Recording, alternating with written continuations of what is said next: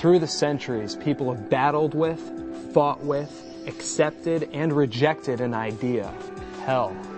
Hell. Hell. Is it a real place of conscious eternal pain?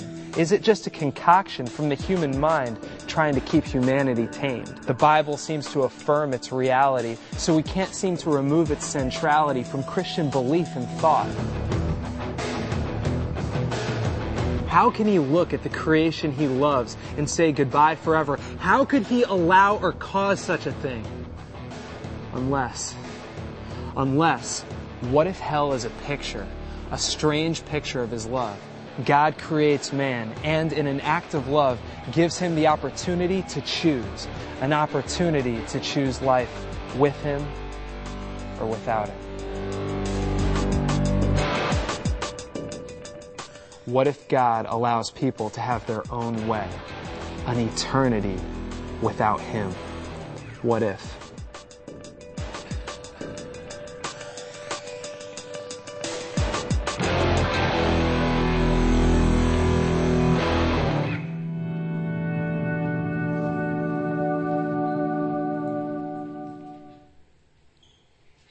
And good morning to you too. All right, those of you who are watching from an offsite campus or one of the venues, and by the way, if you can't find a seat in this auditorium, which I think they're all full right now, if you'll hustle over to the chapel or the warehouse, uh, you'll get the same thing exactly on a two minute delay. So I want to say uh, welcome to you, but I also want to ask you a question. Maybe you're working out with a podcast. Um, I want to ask you a question. I want to ask everybody in here a question, and that's this. How often do you think about hell? How often do you think about hell? Well, like in the summertime, probably more than other times, especially if you live here. Or I was in Dallas last week and it was still over 100 degrees. I think hell was a local call uh, from there. Or, or let me put it like this have you ever been reading, you know, you're reading your quiet time or you're just reading the Bible, and you come across one of the passages that talks about the horrors, the agony, the awfulness of hell, and it's Jesus talking about it? And you go, what's up with that? I mean, how could a loving God and this coexist? You ever, you ever thought about hell much? Probably not. Probably not. Um, I grew up in a pastor's home in Denver, Colorado, and we thought about hell a lot. Uh, probably too much, but we did. Dad could preach Jonathan Edwards, you know, uh, sinners and anger, angry God, and whatever. I don't remember, but uh, we, t- we we talked about hell, and we believed in the imminent return of Jesus Christ, um, the rapture, and that if you miss the rapture, that you would be doomed forever. And I can remember sometimes, even as a teenager, waking up in the middle of the night when the house was too quiet. Have you ever been there? And I'm thinking, I missed the rapture. And so what I would do is I would go upstairs where my parents had a bedroom and I would quietly sneak in, sneak over to my mother's side because I felt that she was a little bit more rapture ready than my father, even though my father was a preacher. You have to understand we believed that you could lose your salvation. Let me just say up front, because I'm going to evoke a ton of questions today. I'm just telling you that. It's going to be uncomfortable. It's going to be okay. I asked myself, how would Joel Osteen do this? And he wouldn't. So what, what I'm going to do is I'm just going to, nah, nah, nah, I like Joel. Joel's a friend. But, um, but I just want to say up front, I believe that when you're saved, that you're saved. Okay, that's just where I am. I also believe a lot of people that say they're saved aren't. That's a whole other subject and we'll probably get there today. So anyway, so, so I had this, I had this awareness of hell. And, uh, some of it may have been a little out of balance, but I gotta be honest with you. By and large, it was a good thing because it kept me in a soberness of a fear of God. Now there's, there's this tension that isn't to be solved, it's just to be managed. What, how about the fear of God and the love of God? Well, they're both real. Okay, they're both real. So we need the whole package. And, and over the years, I have kind of lost some of that, to be honest with you. I'm just going to confess that today. And I've been kind of rebaptized into maybe a balance uh, in the in the last few weeks. Now we're in a series right now that we're calling trending because we're we're tackling some tough subjects, some trending things, some things that people are talking about. Next week we're going to talk about politics.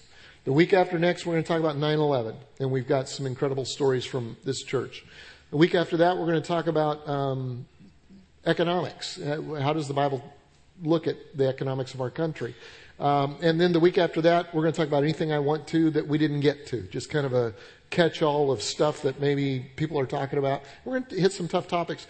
This week, hell, hell is a trending topic for basically a couple of reasons. Because uh, two uh, cool, hip, young pastor theologians wrote books. The first one is this one, Rob Bell and it's called Love Wins. Has anybody read this? A few people have read it. Uh, this made a major splash just a few months ago. Huge splash. Rob Bell pastors a church in Grand Rapids, Michigan. Um, maybe you know him from Nooma videos. Some of you have used those in your small groups. And uh, he put out a video that rocked the Christian world. As a trailer to this, I want you to see it.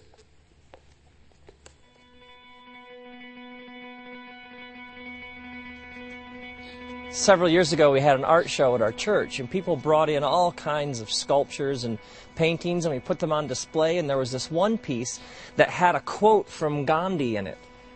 And lots of people found this piece compelling. They'd stop and sort of stare at it and take it in and reflect on it, but not everybody found it that compelling. Somewhere in the course of the art show, somebody attached a handwritten note to the piece, and on the note, they had written, Reality check he's in hell. Gandhi's in hell? He is? And someone knows this for sure and, and felt the need to let the rest of us know? Will only a few select people make it to heaven?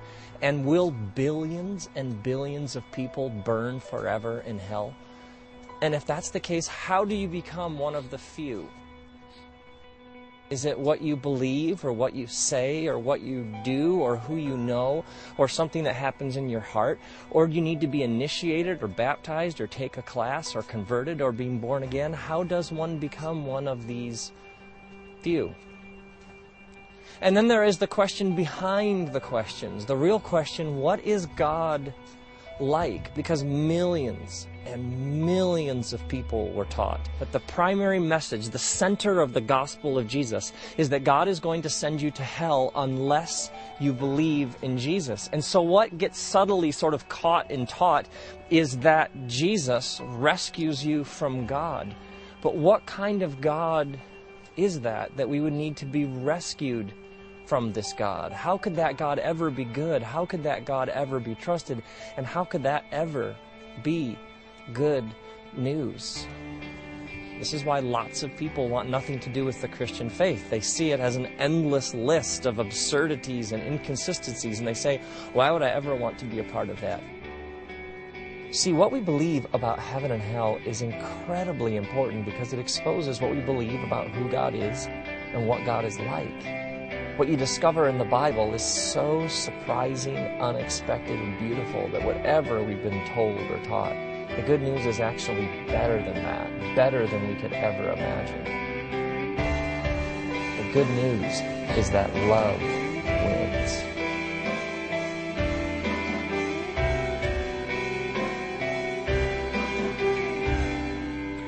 And so, and so this video came out and it caused just an incredible splash in Christendom in fact, uh, Rob was on the front cover of Time magazine with a heading something like, What if Hell Doesn't Exist? And so I got the book as quickly as I could. Before it was printed, we got the publisher to get us one, read it, devoured it, and um, uh, it kind of is a form of a theology called universalism that has been around uh, since about the second century, but has been rejected by Orthodox Christianity. But there's still a segment of people that believe. And my point today is not to bash Rob Bell or anybody else. But when I read it, I thought, here was my first response. um, first response was a lot of questions that a lot of people have. I have. Good to get the conversation going. Second response was, I hope you're right. I hope you're right. Third response was, it doesn't square with what I know.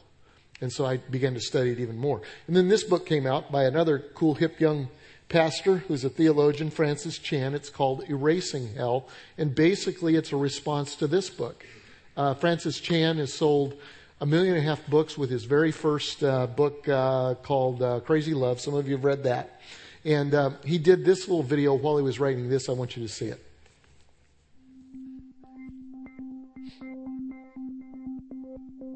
Lately, there have been a lot of discussions about hell. And, and it's been good because it's caused me to restudy what I've always believed about hell. And, and it's interesting because some of the things that I thought were so clear they're really not that clear in Scripture. And then there's other truths that I thought were, you know, questionable, and yet the more I study, I go, wow, that's actually crystal clear. But the one thing that's definitely come out of this study of this topic is, wow, it's been so humbling and so sobering. I mean, I, I know that I've I've struggled with uh, pride my whole life, but God's kind of revealed it to a completely different level. I mean, the other day, the image came to my mind of Romans 9, where God compares me to a piece of clay. And he says, you're, you're like a piece of clay, and I'm the potter. And so, just that, I thought, wow. That means I'm like a piece of clay trying to explain to other pieces of clay what the potter is like. Think about that for a second. It shows the silliness for any of us to think that we're an expert on Him. Our only hope is that He would reveal to us what He is like, and then we can just repeat those things. And, and in Psalm 25, verse 9, he talks about how he explains his way to those who are humble. And so I'm going, hey, God, I want to be humble then because I got to know the truth about you. Humble me. Show me the pride in my life. See, and that, that's why I've been, I've been concerned as I've listened to some of the discussion about hell and I and read some of these things that are written because I'm going, the tone in which we use. I mean, we're going to be careful here. We have to guard ourselves against, first of all, heartlessness. I mean, do you understand what we're talking about? We're talking about real people here. We can't just have these theological discussions about a doctrine when we're, we're talking about people's eternal destinies here at the same time. And, and then I think about the carelessness. We, we can't be careless in this discussion. We can't just argue for our point of view or what we think is right, and so we present our case and we neglect all the other evidence. Man, do you understand what we're dealing with here? Well, we gotta lay everything on the table and go, look, it's your destiny at stake. So I want to just present all of the facts, everything I can think of in this book, and let you decide, not sway you. Just go, look, here's everything I see. We got to make a decision about this. And, and then maybe the, the thing I'm most concerned about is, is this arrogance. Look, in Isaiah 55, God says, Your thoughts are not like my thoughts, and your ways are not as my ways. He goes, As high as the heavens are above the earth, that's, that's how much higher my ways are than your ways. And that's how much higher my thoughts are than your thoughts. So when we begin an argument with, well, I wouldn't believe in a God who would, who would what? Do something that you wouldn't do? Or think in a way that's different from the way you think? Do you ever even consider the possibility that maybe the Creator's sense of justice is actually more developed than yours. And that maybe His love and His mercy are perfect. And that you could be the one that is flawed. See, when we make statements like, well, God wouldn't do this, would He? Do you understand? At that moment, you're actually putting God's actions in submission to your reasoning. You're in essence saying, well, God wouldn't think that way or act that way because I wouldn't act that way or think that way. And, and, yet, if when I read the scriptures, man, all through this book, I go, God, there are some things you say that I would never say. There are things you do that I wouldn't think to do. I, I mean, even from creation, I go, so Adam and Eve sinned and and so you're going to put a curse on the earth? See, I wouldn't think to do that. And then there's other passages that are even more difficult for me to stomach, like Exodus 32, where the people sin, and God tells his priests, Here's what I want you to do. I want you each to grab a sword, strap it to your side, and then I want you to run back and forth, and I want you to just start killing people. Some of them will be your brothers, your friends, because of this sin. And I'm reading that, and 3,000 people dying, going, wow, did you just do that? Or to think about the story of Job and go, really, God? It, it seemed like he was one of, if not the most faithful man on earth, and you're going to have his family die? You're going to have all of his possessions take away. You're going to have him, you're going to let him be struck with these sores all over his body and suffering? And then I get to the cross and I go, Really, God? These people have acted so wickedly. And so your response is going to be I'll have my son, my perfect son, my only son, my beloved son, humble himself and take the form of one of these human beings and I'm going to let these other human beings torture him, spit on him, nail him to a cross, and then you're going to have him pay for the crimes of everyone else. I go, I would never have thought to do that.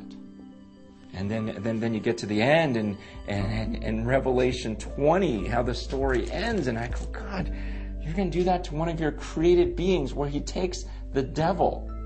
In, in Revelation 20, verse 10, it says, The devil, this is God's creation, who had deceived them, was thrown into the lake of fire and sulfur where the beast and the false prophet were, and they will be tormented day and night forever and ever. And I read that, I go, Really?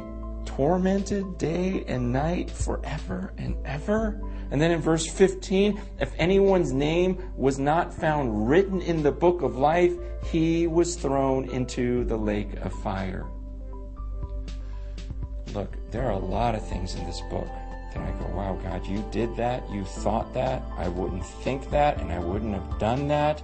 But when I come to those passages, and when you come to those passages, does it even enter your mind that maybe he knows something that you don't?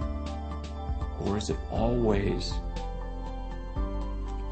I have this ability to reason and I have this level of morality, and so something in him must be off here or I won't believe in him. Right now, I'm writing a book. It's about hell. It's about one of those things where I think I, I miss God on it in some ways. And I don't want to belittle him. I don't want to draw conclusions that are not true. And that's why I'm asking you to pray for me because I know there are things that I want desperately to be true. And I also know that, that, that there's a, a part of me that thinks God ought to do things a certain way. And I don't want to put him under me. I, I want to be honest and say, look, here's all that God has written. I don't want to draw any conclusions that, that aren't there. I don't want to read into it too much. I just want to present this fairly, and I don't want to misrepresent Him. And I want to encourage you as you discuss this. It's good that you discuss these things, but I'm asking you do it with humility. Confess, pray, fast and study diligently on this one because we can't afford to be wrong on this issue. Hmm. We can't afford to be wrong on this issue. I'm just going to be real honest with you. I've been pastor here for 23 years. Toughest week of preparation I've had in my life. Toughest message that I've delivered. Here's what I want to do. I, I, I want to, as clearly as I can, rightly divide God's word. I'm going to give you, I'm going to give you a point of view that I believe. I'm going to challenge you to go to your word and to search it out and you come to a point of view and then I'm going to challenge you to live it. Is that fair enough? And so that's kind of where we're going uh, right now. All right, here's what I want to do, and there's certainly not enough time to cover this subject uh, it, with a with a broad brush like I'm going to in about the next 15 to 20 minutes. But I want to ask three questions. I got a lot of questions about hell, but I'm going to ask three of them uh, this morning, and and here we go. First one: Why does hell exist? Why is there even a need for hell? How could a loving God, you know, make a place for his creation called hell? And just kind of a side note, when I ask that question, I way underestimate the breadth of the judgment of God and what judgment really, and justice really is. I also way underestimate the enormity of the impact of sin. I just don't get it. I don't understand it. But that having been said, why hell? Let me give you two reasons. Number one is so that God can deal righteously with Satan.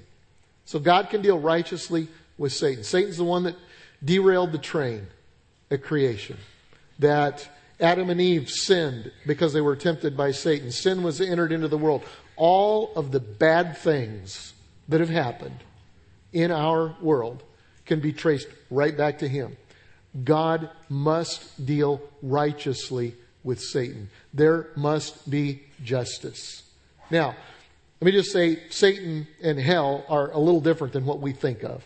You know, when we have this idea of Satan and hell, is that he lives in hell right now. He's kind of the gatekeeper of hell, and that's kind of where his whole deal is. You know, that like if you go to hell, Satan will kind of be the guy that greets you at the door and say, you know, cat lovers in this line, Yankee fans in this line. You know, that type thing.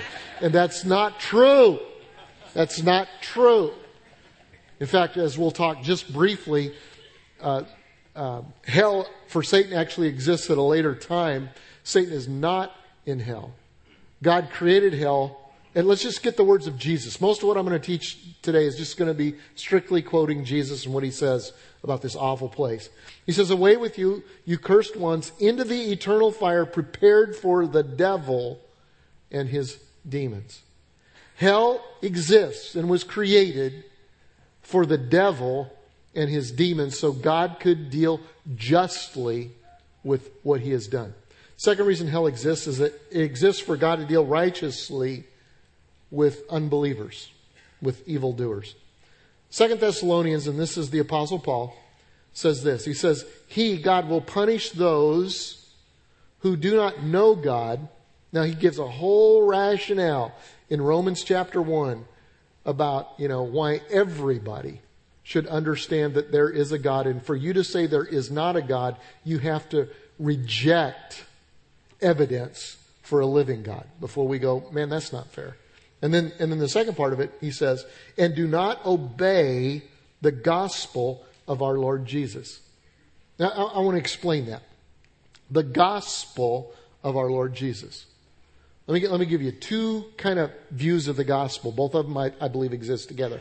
The gospel, big G gospel, is this. The good news is that God created the earth. He created man to be uh, in his image and to have fellowship with him. Man sinned in the garden. As a result of that sin, evil entered into the world and uh, separates us from a holy God. God could have left it that way forever, but God so loved the world, John 3:16, that he gave his only son. I don't think I could do that. No, no. I know I couldn't do that. At least one of my sons is in the audience today. I could not give my son so that you could have life. Especially if you didn't deserve it at all. Couldn't do it. God did.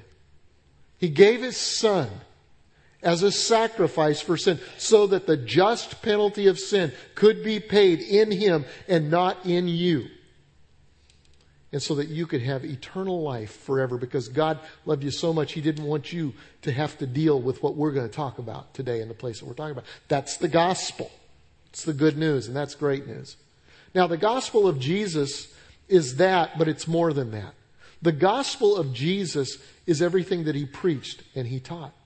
And what this scripture says is that hell exists for those who reject God and refuse to obey the gospel of Jesus. Let me give you just a, a broad brush of the gospel of Jesus.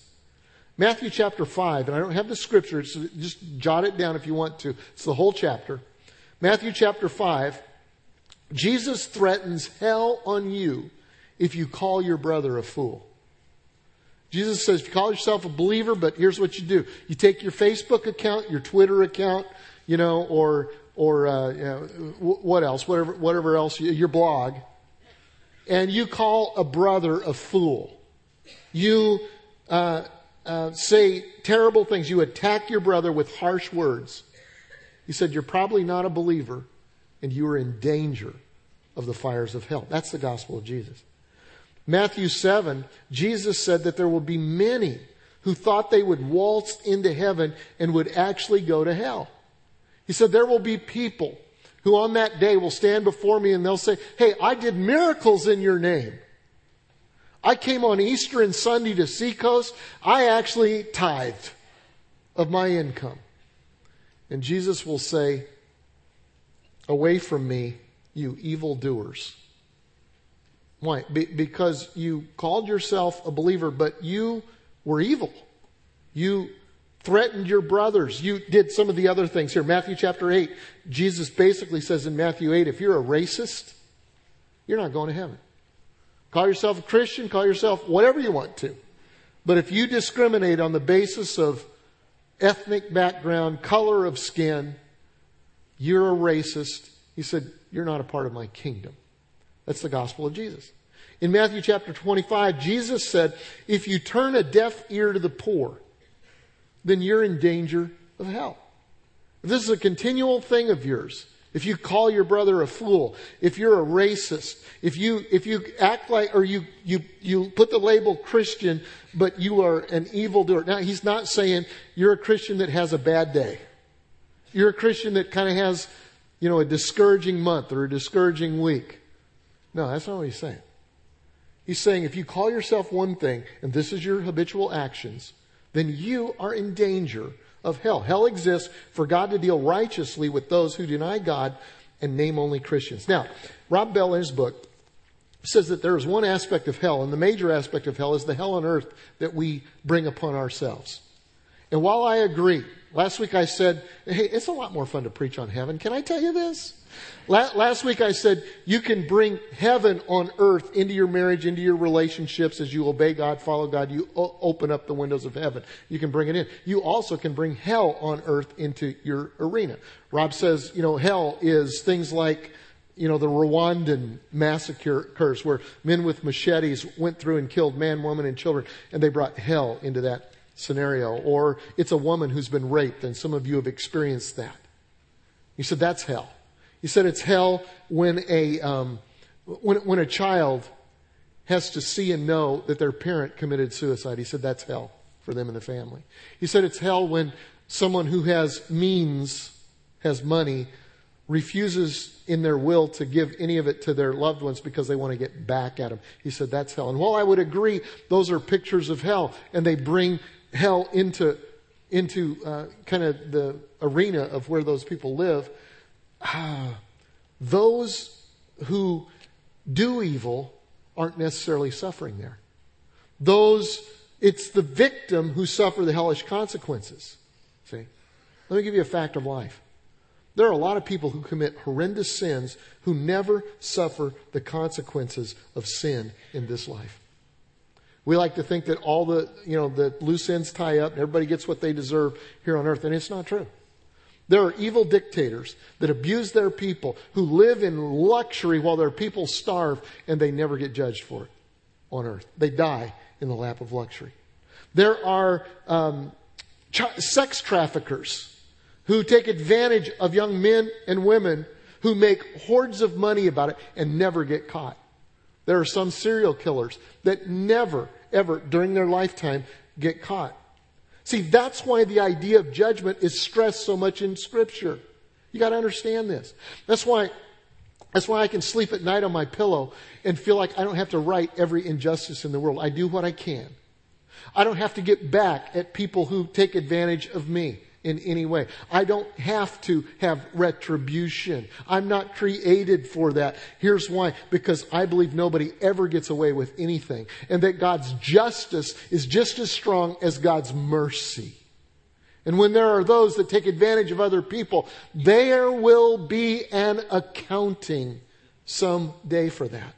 That's why Paul talked more about the fate of sinners and judgment than he did forgiveness, mercy, or heaven combined. Did you hear that? Paul talked more about judgment than he did about forgiveness, love, mercy combined, heaven. Jesus spent a lot of uh, real estate in the New Testament speaking about hell and judgment. So why hell? Is so that God can deal righteously with Satan and with evildoers. Uh, number two, what is hell like? What is hell like? Since we don't have anybody with a testimony today of having been there, let me just look in the Word, okay? Because there is a story there that's very graphic about what hell is like, and it's actually told by Jesus. It's a parable, but it's, it, seems to have a very real setting. There are two characters in the story. It's found in Luke 16. The first one is a rich man. And let's read it. Jesus said there was a certain rich man who was splendidly clothed and lived each day in luxury. There was a rich man. He was a really, really, really rich man. How do we know? He was splendidly clothed. In some of the versions of the, uh, uh, of the Bible, it says that he wore purple. Purple was a very rare dye. When someone wore purple, that was extremely expensive. Some theologians who have studied this story say that this guy, one outfit that he wore one day could feed a person for an entire year. Let's contrast that with me. My outfit today could feed you and your family one meal at Chick fil A if you have coupons. Okay? I'm cheap. This was a very rich guy. It says he lived in luxury every day. Okay? Then there was another character, and he's a beggar. Luke 16 20.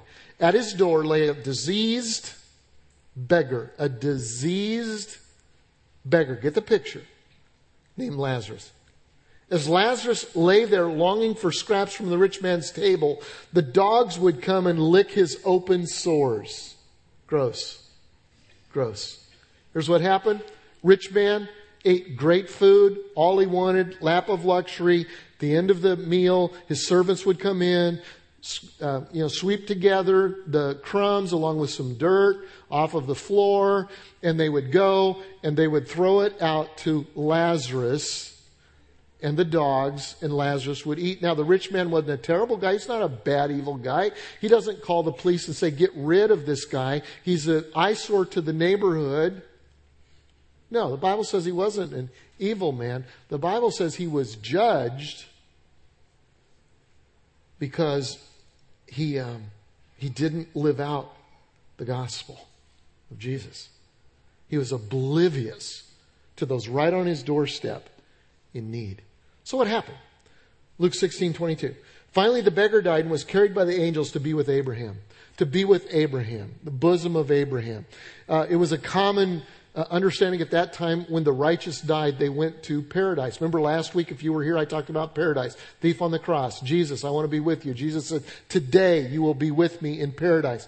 Paradise is the current heaven. Last week I talked about that too. If you weren't here last week, it seems like you need to go on the podcast so that you'll know about he- heaven as well as hell. Uh, but, but it's the current heaven, not the ultimate heaven, which is heaven on earth here, but the current heaven. That's what he was talking about. He went to the current heaven, paradise. The rich man also died and was buried. His soul went to the place of the dead. Now, other versions, NIV says hell. He went to hell. It's from the word Hades. And it is, it was known as the place of the evil ones. It was kind of a waiting room. It's hell part one. Hell part two is when Hades is ultimately cast into the lake of fire. That happens in Revelations at the end when Satan is judged. He's thrown into hell and all of Hades is cast in with him. So this rich man was in a place of torment. And he sees poor Lazarus. Verse 24. The rich man shouted, Father Abraham, have some pity. Send Lazarus over here to dip the tip of his finger in water. Just the, the tip. The tip. Just the, don't give me a, a whole cup that's too much to ask. Just the tip of his finger. Put it on my tongue. I am in torment. What's Jesus saying? He's saying hell is a place of unspeakable suffering. In fact, let's kind of put a parenthesis here on this next thought because I'm going to come back to the story. If you were to jump over to Matthew chapter 5, Jesus describes how horrible hell is. He says, So if your eye, even if it is your good eye, causes you to lust, gouge it out and throw it away. It is better for you to lose one part of your body than for your whole body to be thrown into hell. And if your hand, even if it is your stronger hand, causes you to sin, cut it off and throw it away. It is better for you to lose one part of your body than for your whole body to be thrown in hell. What's Jesus saying? Is he saying to do all of that? No, he's saying to think about this. Just think about this, and I want you to for a minute. It's going to be uncomfortable, but it's going to be good for you. Here's what he's saying. He's saying if, if there is something that would keep you from following God with passion, he said, here's what you ought to do. Put your thumb in your eye and just gouge it out. Because it would be better for you to be in that condition than to deny God and to be in hell. He said, if, if your left arm, that's my good arm. By the way, the last three presidents were left handed. If you're, four actually, I think. But if you're left handed, if you're left handed and your hand causes you to sin, get a saw and just cut it. All the way through. You know, the only person that would cut their hand off their own hand would be one who, and I've read stories about this, who were hiking or whatever and thought that the only way to live was to cut it off.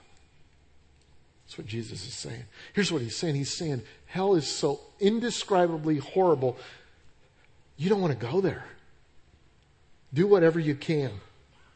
He speaks of weeping and gnashing of teeth. He speaks of outer darkness. I don't know what all that means. Some of it is, is uh, metaphorical and, and, and uh, it, it's a way of speaking that tells a story. I understand that. He's trying to tell you how horrible it is. You know, I hear people go, well, I'm going to hell. That's where all my buddies will be. Well, you know, they might be, but you won't know it because it speaks of outer darkness. What do you do? What's the worst punishment you can give a prisoner? Solitary confinement. And hell is solitary confinement. You come to a point you realize nobody's coming. That's where the rich guy was. He realizes he's not getting out. Notice he does not complain about how unjust it is. He only complains about the fact that he's in torment um, verse 27 says, Then I beg you, Father, send Lazarus to my father's house, for I have five brothers. Let him warn them so they will not come to this place of torment. He believes in the reality of hell. He believes in the reality of hell so much that he says, The least I can do is tell somebody about this and not, not to come here. You know, as I was thinking about that this week, he understood and believed in the reality of hell much more than most of us do. In fact, honestly, 80% of Americans believe in heaven, and everybody believes they're going there. 36% of Americans believe in hell, and nobody thinks they're going there. And, and, and we, we don't live like that. And that's the third thing I, I, I want to just kind of deal with. And I, there's so many more questions. I hope you'll study it out. We'll talk about some of it on the city this week. But the third question is how should hell impact me? How should hell impact me? Heard somebody say one time that if they were going to give Satan a strategy on how really to kind of neutralize the church, what they'd do is convince them that hell is no big deal. That'd be it. Convince people that hell was no big deal. Because if you could do that, a couple of things would happen. People would reject Christ with no fear of God whatsoever. You know what? That's already happening. It's already happening. You hear it every day at work, at school, wherever you are. People take the Lord's name in vain. God, you know the other word, Jesus Christ. You know why they do it? There's no fear of God. None. You know why you put up with it? There's no fear of God. No big deal. So what if that happens? Big deal. You know? People, Christians, or people who call themselves believers, will read the word. And they'll come to a passage that, and they'll go, I'm not going to do that. I'm not going to change my lifestyle in that way. You know, I'll, I'll pick the part I want and throw the rest of it out. No fear of God whatsoever. It, it impacts everything. It impacts our wallets. You know, uh, Christians are less generous than non-believers. This really rattled me when I first became a believer. I thought everybody was totally committed. You know, 3% of Christians actually honor God with their finances that tithe? 3%. 97% say, I'm not going to do that. Why? No fear of God whatsoever. See, we don't take seriously our responsibility to help the poor. Our treasure looks like it's on earth rather than heaven. Totally upside down to what Jesus taught. And that's what happens when you say that hell's not a big deal. Second thing that would happen is people wouldn't share their faith. Why should I? Why should I inconvenience somebody? Let them do what they're doing. And you know what? It impacts all of us. You and I both. We have people who are, who are outside of the faith and they're struggling with stuff and sin and we leave them alone and we don't even pray for them. We don't even pray for them. Charles Peace was a burglar and murderer who lived in Sheffield, England in the 1800s. He was caught and convicted, caught and convicted, caught and convicted, and finally he was sentenced to die. Leonard Ravenhill, in his book Why Revival Tarries, recounts the last moment of Charlie Peace's life. He says on his death walk to the scaffolding where they were going to hang him, the prison chaplain was walking by him with a Bible open, just kind of nonchalantly reading some scripture about heaven and hell and eternity and all of this kind of stuff. And Charlie Peace thought, how can he do it? How can he with, with no emotion, with no, with, with nothing, how can he read about a place of torment to somebody who is, he knows is going there within just moments? And so he stops and he turns to the preacher and he said, Sir, if I believed what you in the church of God say that you believe, and he didn't, he said, even if England were covered with broken glass from coast to coast, I would walk over it if need be on my hands and knees and think it worthwhile living just to save one soul from an eternal hell like that. Told you it was a tough week. Went to Dallas, Texas, had to be in a meeting, flew back. On the way back, I read Francis Chan's book. I'd already read Rob Bell's. And as I read it, I was so convicted. I thought, that's why I went into ministry. That's why we started this church. We had no desire to build some huge church. We had no desire to empty out other churches in the Charleston area of believers. Our sole desire was to reach people whose eternal destiny was one without Jesus. And it drove me to a passion. And I challenge some of you who've been here for the whole time. We have got to share our faith. We have got to invite people to come. We have got to do that because there's so much at stake. And over the years, honestly, I've gotten off message a little bit. I don't know that we ought to preach about hell every week, but I think we ought to have this understanding that there's a lot at stake. And so I'm flying back and, and, and I'm reading this book and I, I look around and I think there are people on this airplane right now. All around me, there are at least a few who are going to die and they're going to go to an eternity without God. And I asked myself if I really cared and what, and if I did, what mattered more than that? I was convicted. And I prayed and I repented. Then I wanted to preach.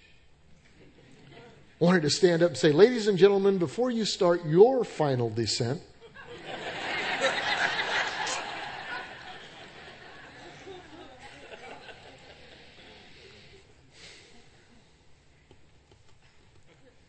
there's, there's so much to say and little time. I'll leave you with one final thought.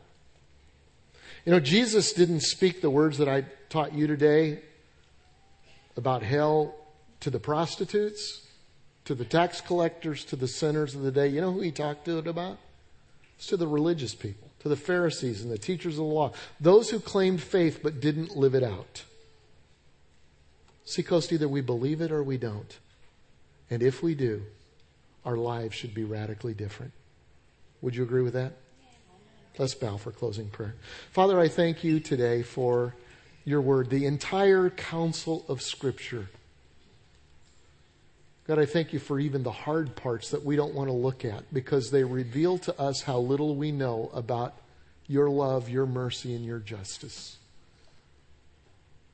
And Father, as created beings, we repent collectively here today of thinking that we take the high moral ground, that we know more than you on any subject. God, I pray that you would examine our hearts, that we would respond to you in ways that would be honoring to you. And we ask it in Jesus' name. Amen.